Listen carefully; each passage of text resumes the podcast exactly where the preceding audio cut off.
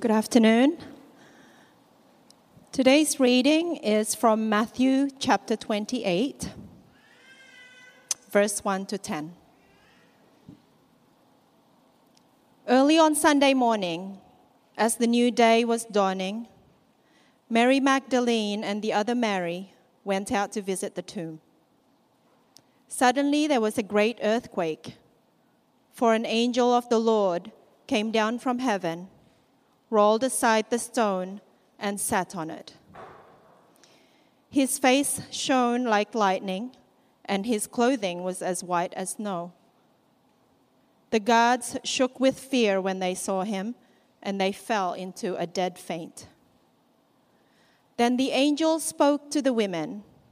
Don't be afraid, he said. I know you are looking for Jesus, who was crucified. He's not here. He's risen from the dead, just as he said would happen. Come, see where his body is laying, was laying. And now, go quickly and tell his disciples that he has risen from the dead, and he is going ahead of you to Galilee. You will see him there. Remember what I have told you. The women ran quickly from the tomb. They were very frightened, but also filled with great joy, and they rushed to give the disciples the angel's message. And as they went, Jesus met them and greeted them, and they ran to him, grasped his feet, and worshipped him. Then Jesus said to them, Don't be afraid. Go tell my brothers to leave for Galilee, and they will see me there. This is the word of the Lord.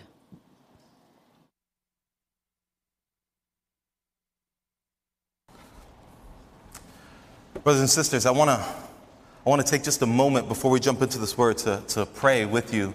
Uh, once again, I want to welcome you.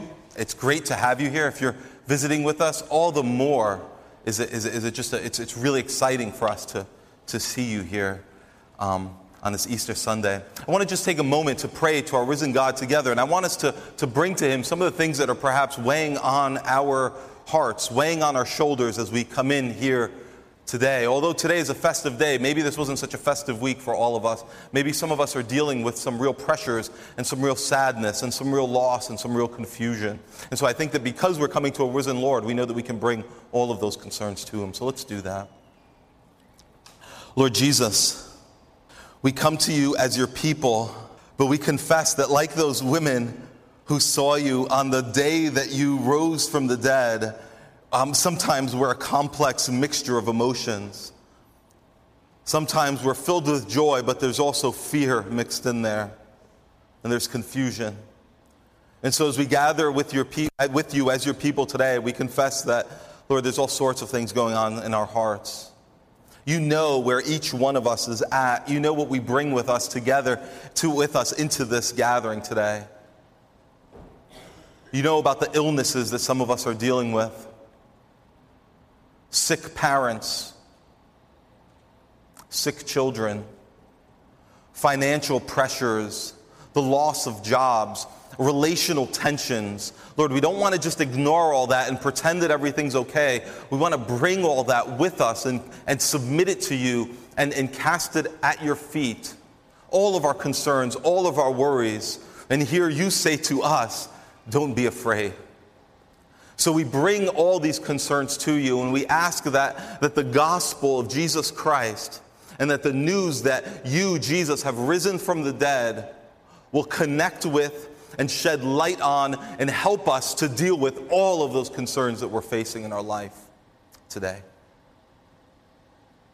We thank you, Jesus, that you are a living Savior and that you are concerned with every aspect of our lives. And so we commit all of that to you. And we ask that we would find greater joy and greater, deeper faith as we're confronted with the truth of your resurrection today. We ask all of that in Jesus' name. Amen. I'm, I'm always happy to gather with the church. I'm always happy to be here with you guys. Today, because it is Resurrection Sunday, I'm especially excited because we get in a particular way to celebrate the resurrection of Jesus Christ.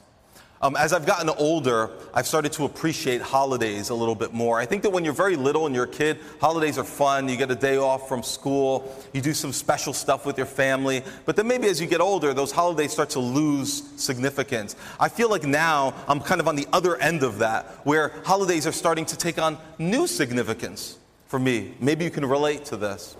One of the things I really appreciate about holidays, like Christmas and the whole Advent season, Holy Week and Good Friday and Easter Sunday is that they allow us the opportunity to focus in a particular way on some small, particular aspect of God's redemptive plan. They, they, these holidays allow us to slow down for a bit. Like, for instance, at Christmas time, we slow down and, and we look at Christ and we consider what it means that God took the form of a little baby and was born to an impoverished family. We, we start to, to, to, to wrestle a bit more than usual with the reality of the incarnation. At least we have the chance to do that. And Holy Week rolls around, and we get to focus, as we have been over the past few weeks, a little more, uh, a little more, uh, especially on, on the cross and the significance of Christ's death on our behalf. So we've slowed down over the past four weeks, for instance, to really look at the cross and think about what happened there and to think about the significance of what Christ said while he hung on the cross. And then today, of course, we get to slow down again and focus exclusively on the resurrection of Jesus Christ and what that means for us. I, I, think we should, as a church, treasure those opportunities and as families, treasure those opportunities. But here's the downside of all that. The downside of all that, at least one drawback I see, is that sometimes when we slow down to look at one particular aspect of God's redemptive plan, is that as we're looking at it, we can start to see it in isolation from all the other parts of his redemptive story. That is, we can start to look at, for instance, the birth of Christ and ignore everything that happened before it and everything that happened after it. And our understanding of the birth of Christ, for instance, gets warped if we don't see it in light of the fact that that baby who was born in a manger was born to live a perfect life and to one day die for his people. You see, in order to understand the significance of the birth of Christ, we have to understand the significance of the cross of Christ. And the same thing, of course, goes for the cross. As we focus exclusively on the cross of Christ, as we have over the past four weeks, it's possible for us to lose sight of the fact that, that there's a resurrection that was coming. And if we start to see the cross and understand it apart from, to totally detached from the resurrection, then it loses significance for us. We can't quite understand it fully. So, ideally, what we want to do is see the big plan of what God is doing in Jesus Christ, his birth his perfect life, his death on the cross, and his resurrection on the third day, and his future return. We want to see the big picture. Holidays like, uh, like this give us a chance to slow down and zoom in on one part of that timeline for a little while.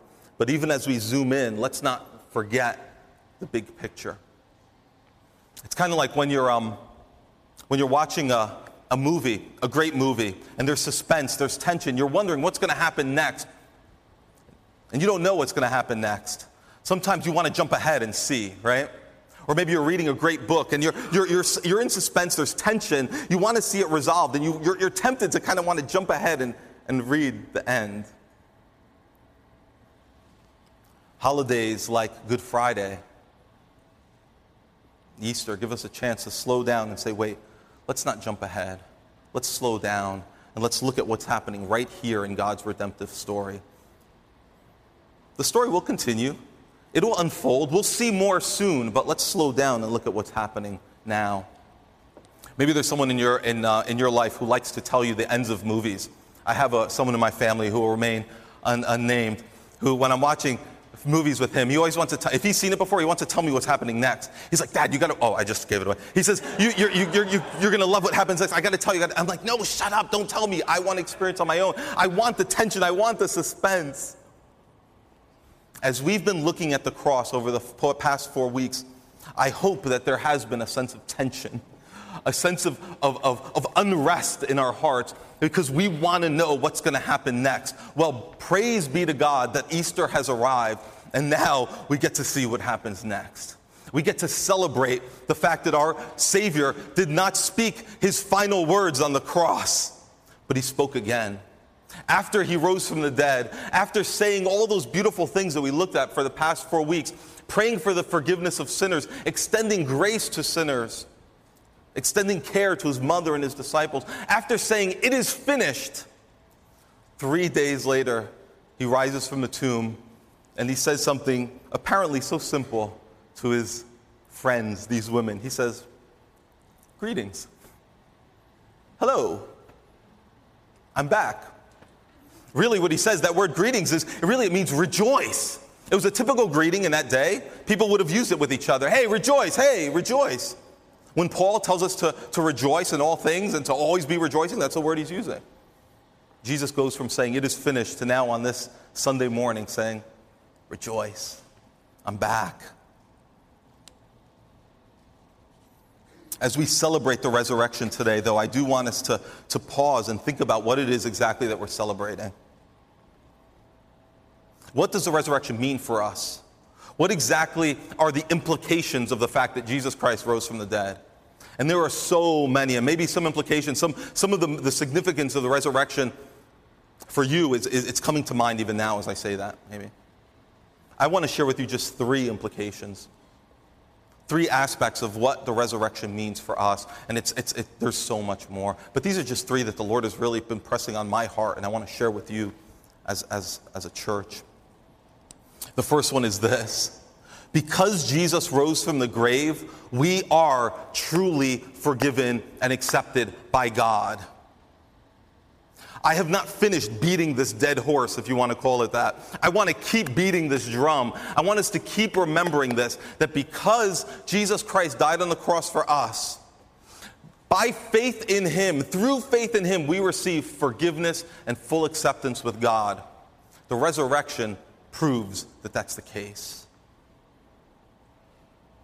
The resurrection proves to us that Jesus was not deluded or overstating or using hyperbole when on the cross he said, It is finished.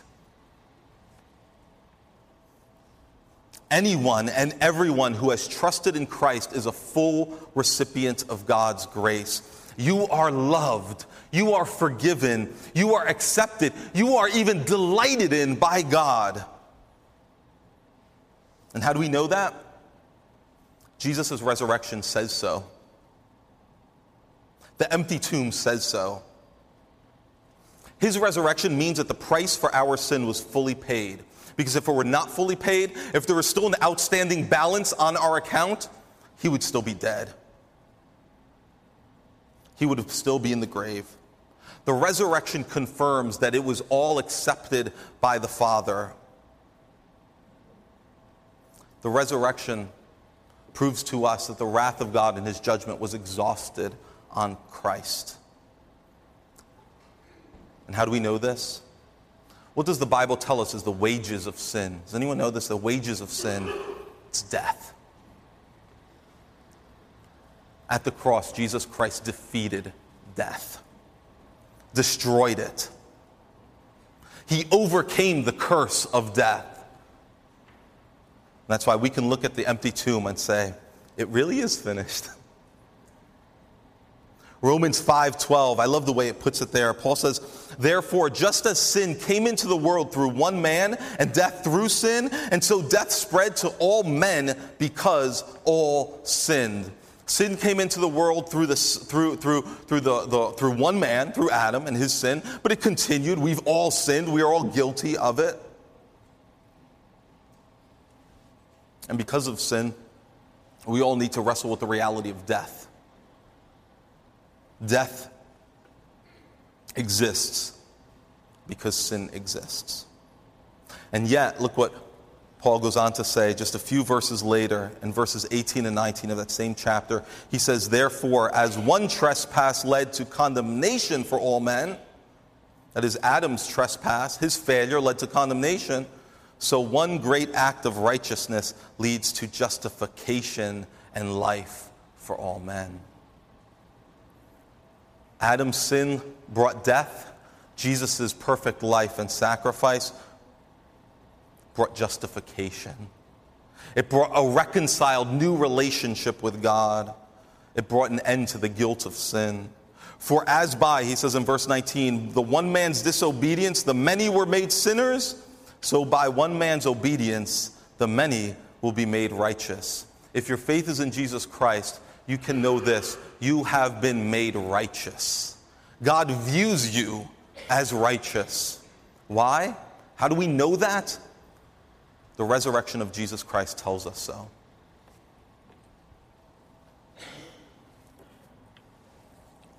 If you are a follower of Jesus Christ, are you ever driven to doubt that God loves you? Are you ever driven to, to wonder, does he really accept me fully?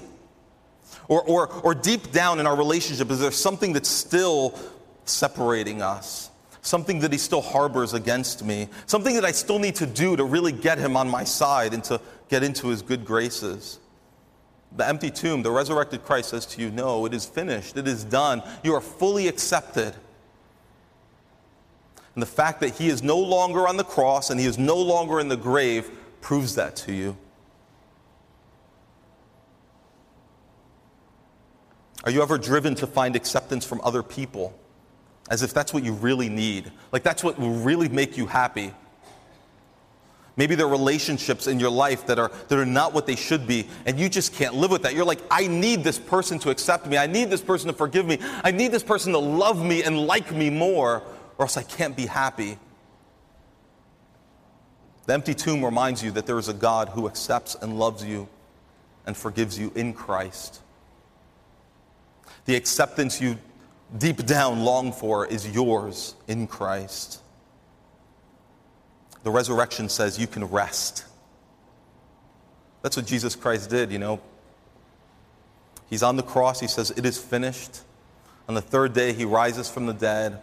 And the scriptures tell us that he rose, he, he ascended to the side of his Father to do what? To take his session. That means to sit down, that means to rest. Empty tomb tells us that we can rest too.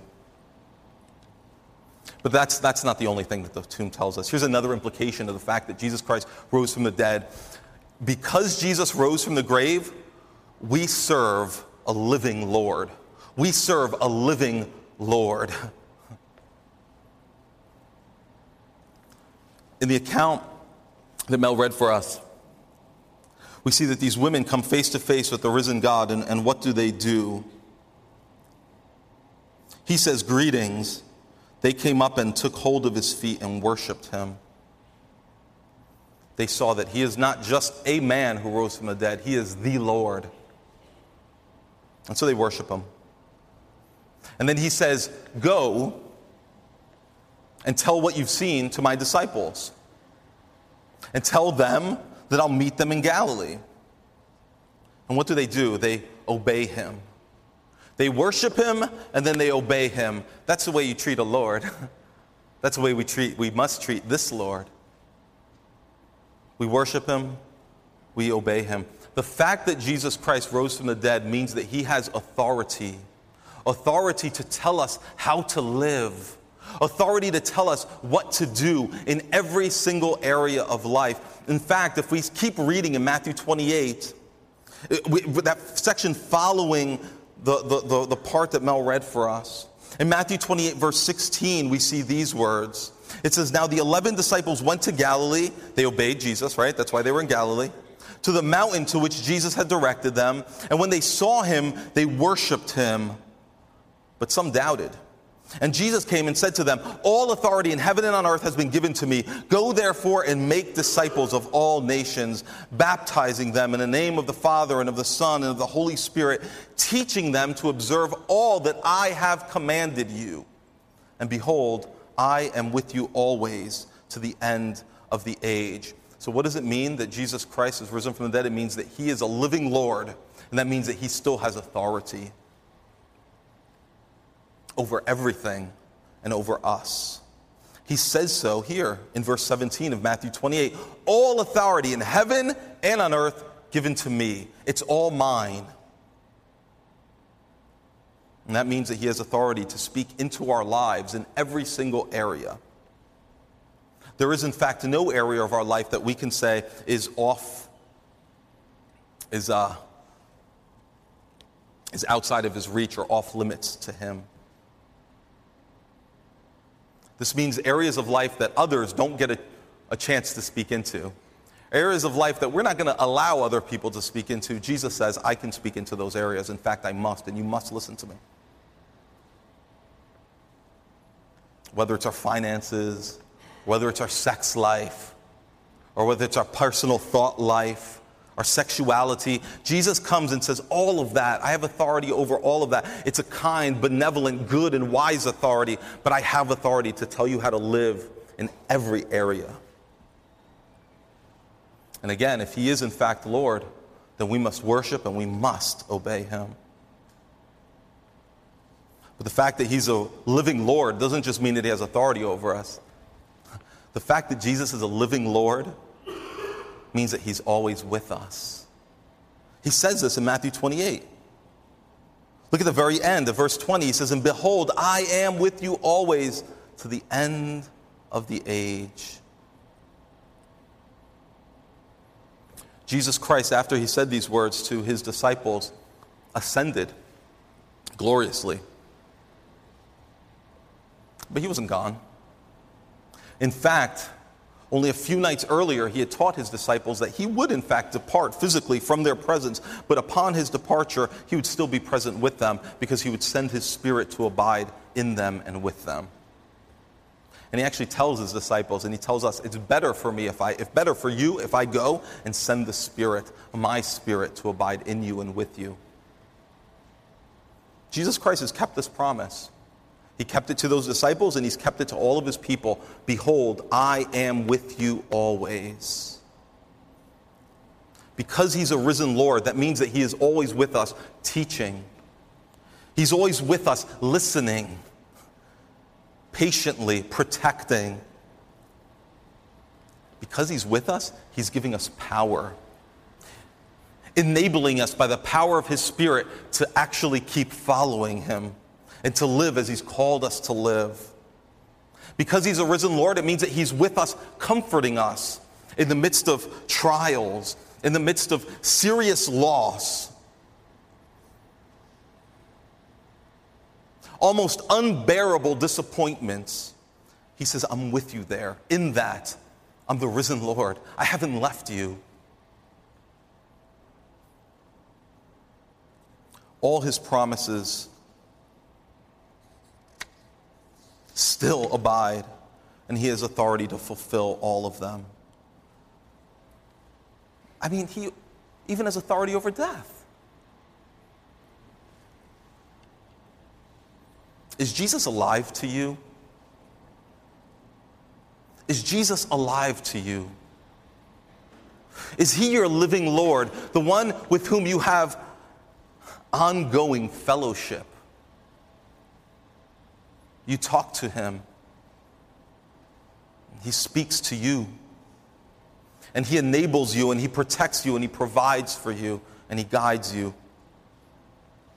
Is he alive to you? The empty tomb says he is a living Lord.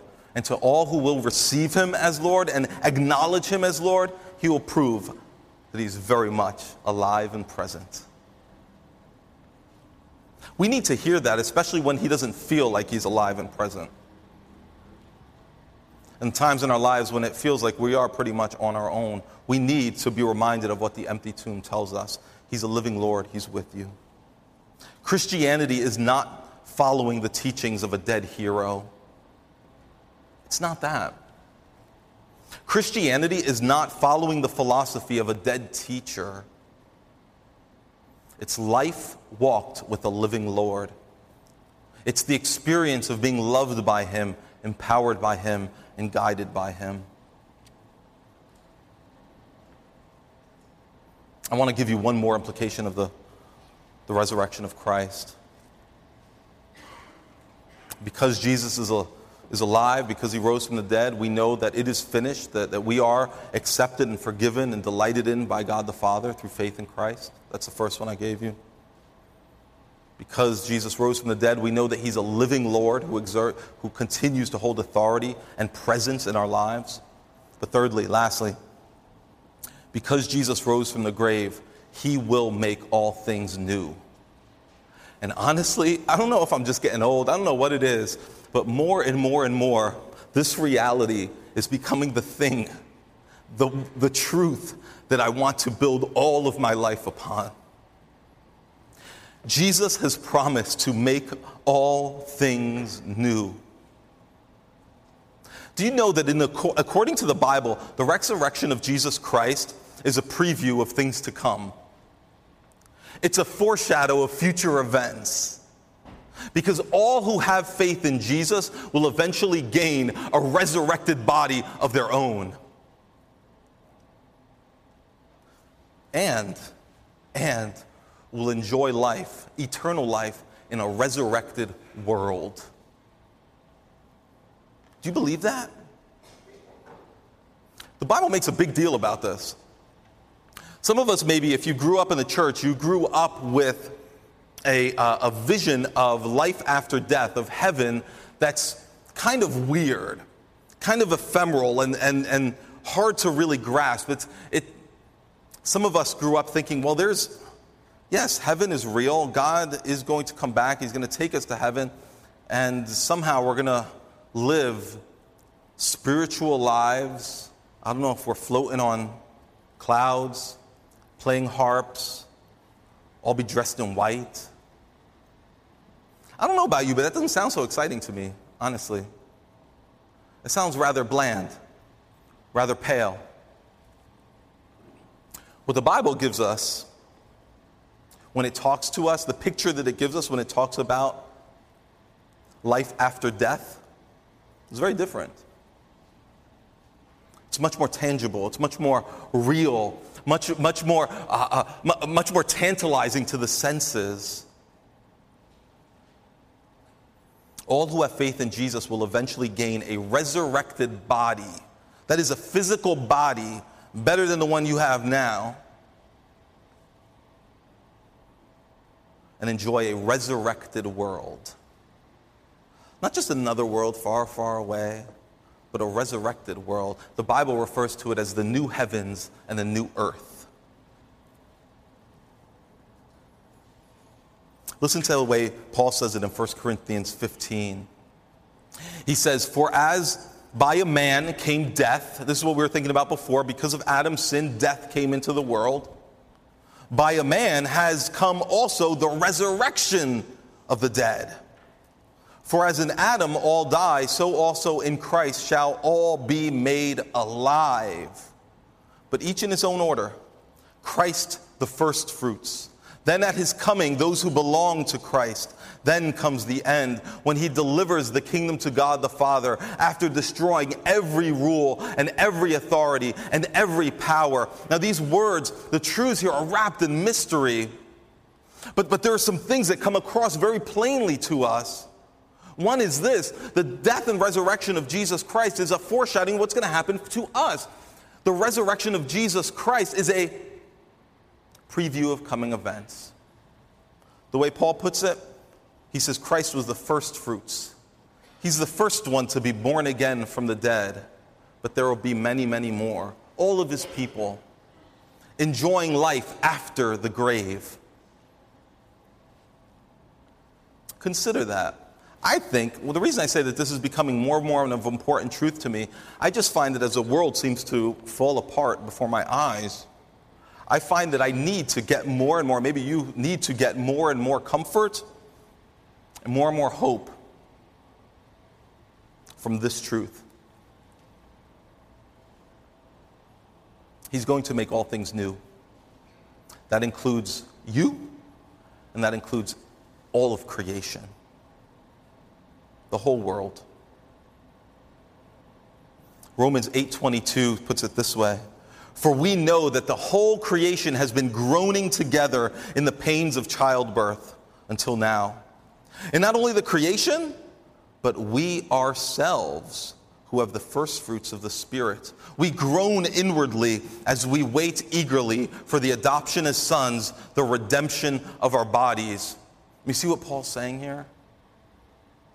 Because Jesus died and he rose again, now we eagerly await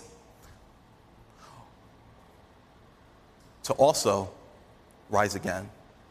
We eagerly await the redemption, the freeing, the renewing of our bodies. But we aren't the only ones that are supposed to be eagerly awaiting this. Paul says that the earth itself, creation itself, is longing for this. Creation is groaning, waiting to be freed from the effects of the curse. You see, the new heavens and the new earth that the Bible holds up for us as the hope of all who believe in the resurrected Lord is something, it's something tangible. It's, it's a real creation, but it's better than this one.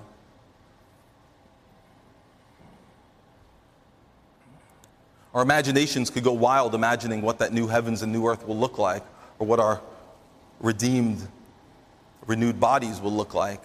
We don't really know. We know it's going to be good, and it's not going to be bland, and it's not going to be boring. We know that all will be made right.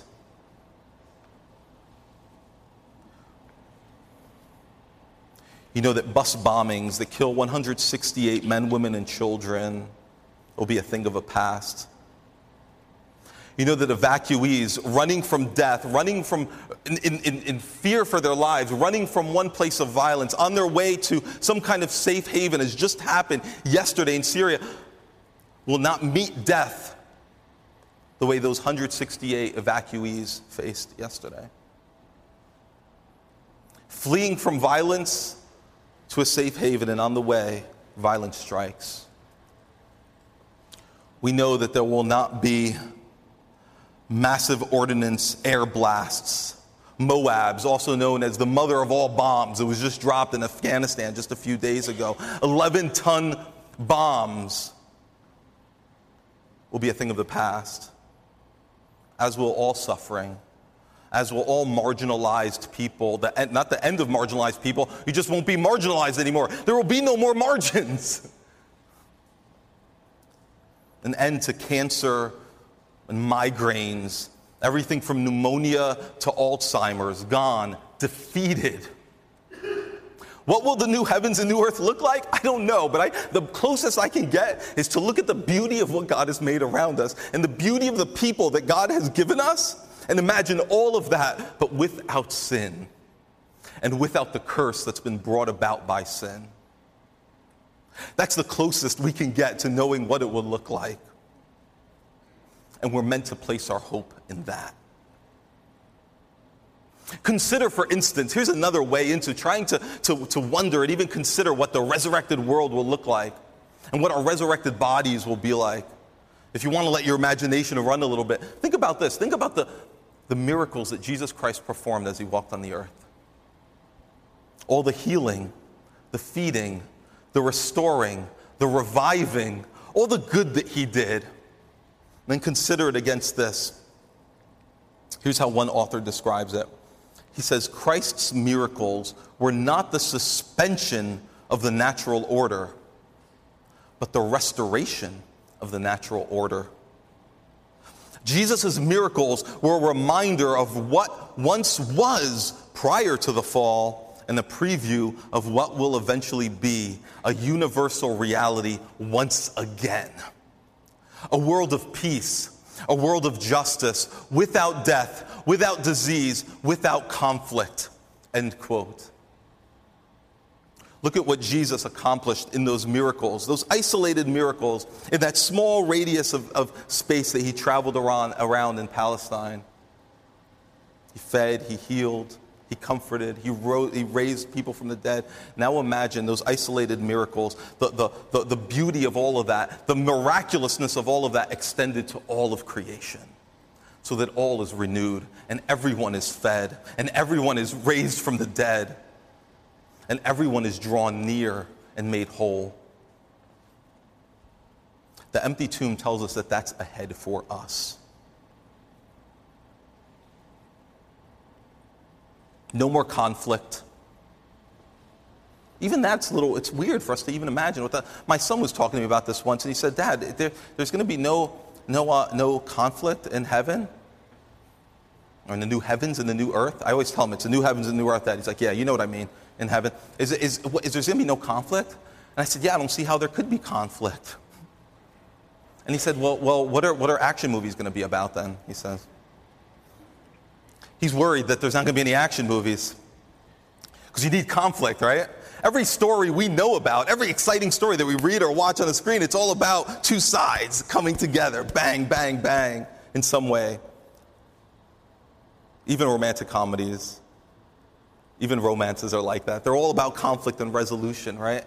We'll have to, well, there'll be a whole new way to understand what stories mean in a place, in a, in a, in a reality where there is no conflict, where all conflict will have been squashed, killed at the cross. In any case, I, will leave you with simply this Easter is about celebration, there's no doubt, but it's also about longing. It's about longing, church. There, there's tension. There's meant to be tension even now in our hearts because the story is not done yet. Even as we celebrate the resurrection of Christ, we eagerly await the redemption of our bodies and we eagerly await the redemption of the world.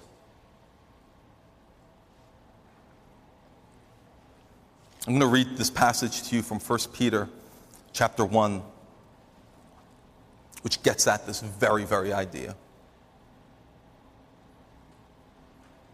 Blessed be the God and Father of our Lord Jesus Christ.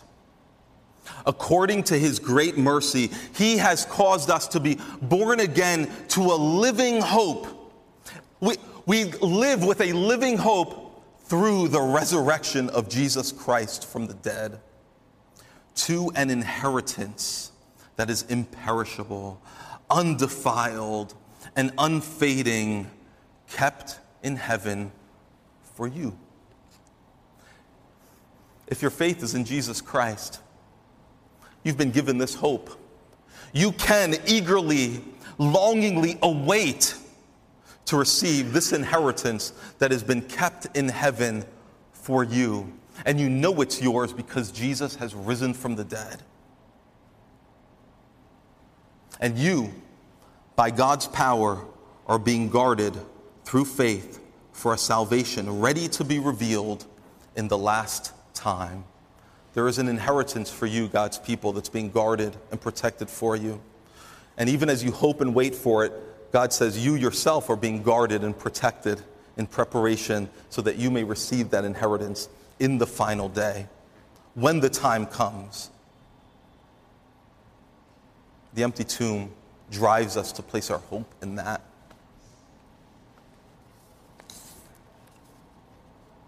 So, what do you make of the resurrection? Maybe, maybe all I've shared today about a, a living Lord who guides you and fills you and, and uses us today or, or this expectation that the, the, that the world and, and that you will, will, in fact, one day rise from the dead,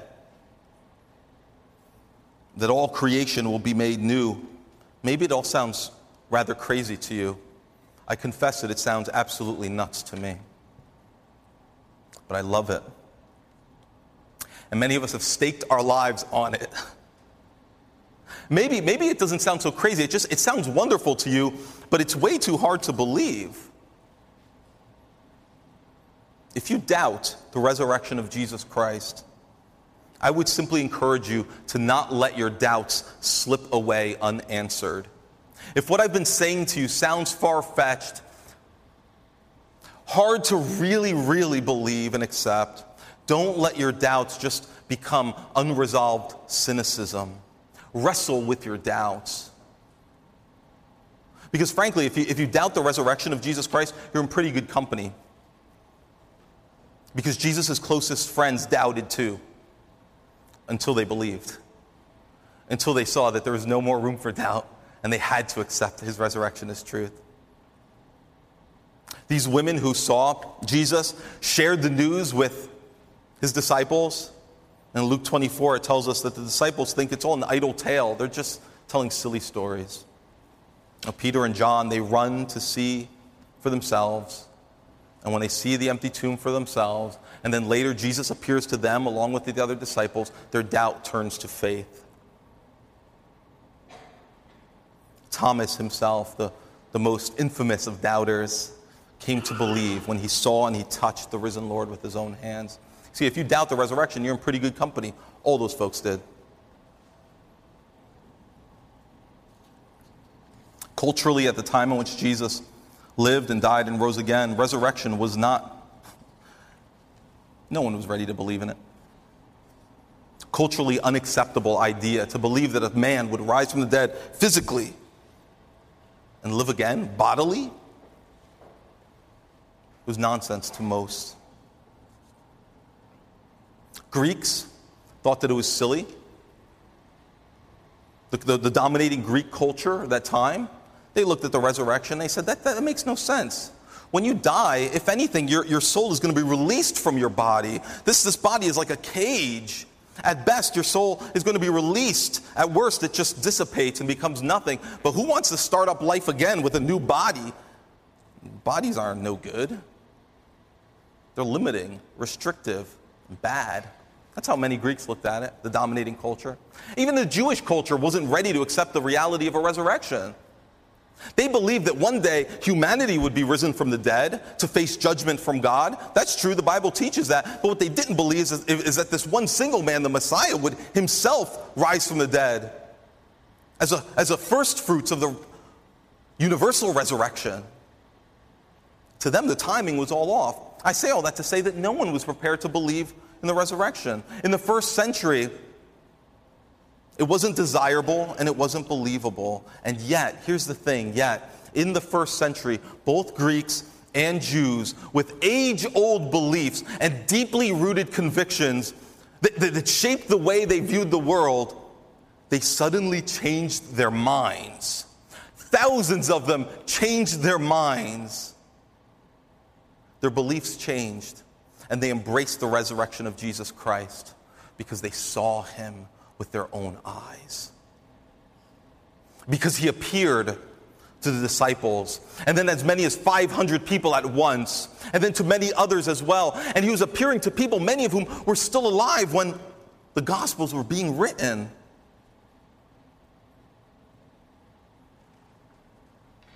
The disciples themselves, who are bumbling, competing, fear filled, ragtag group of people, went on to, in one sense, you could say, change the world.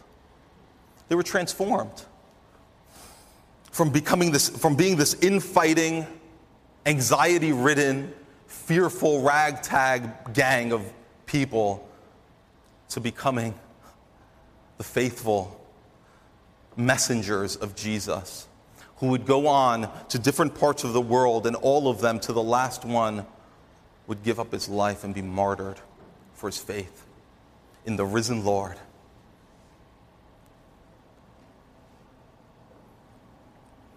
If Christ has not been raised, then our preaching is in vain and your faith is in vain.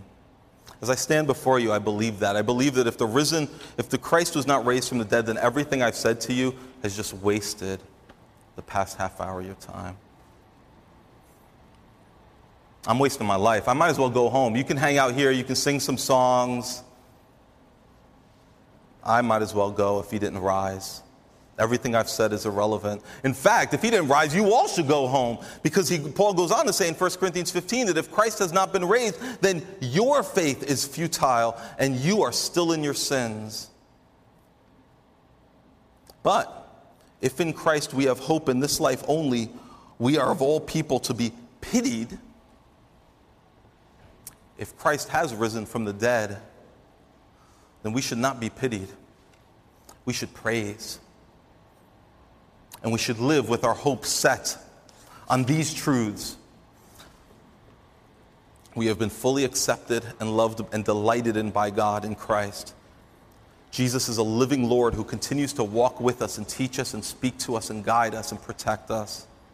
And we have a hope to look ahead to the resurrection of our bodies and life in a resurrected world.